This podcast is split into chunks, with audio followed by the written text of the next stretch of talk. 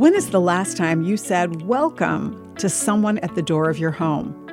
A home is a home if it's visited, goes the South African proverb of the Zulu people.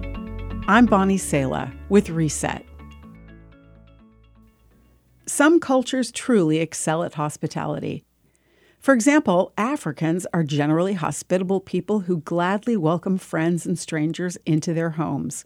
They sacrificially share food, even breaking into seeds stored for next year's planting in order to prepare a good meal.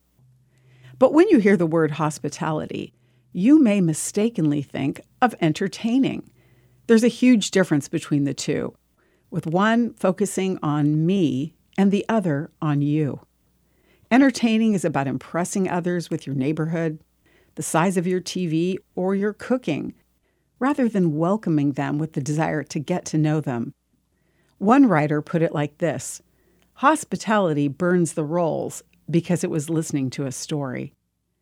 Jesus didn't even have a home of his own, and yet he gave us a beautiful example of hospitality recorded in the Bible book of John. He stood on the beach of the Sea of Galilee where his disciples had been fishing all night. When they came to shore, they found breakfast waiting for them fish cooking over a charcoal fire and some bread. Now come and have breakfast, Jesus said. Then Jesus served them the bread and the fish.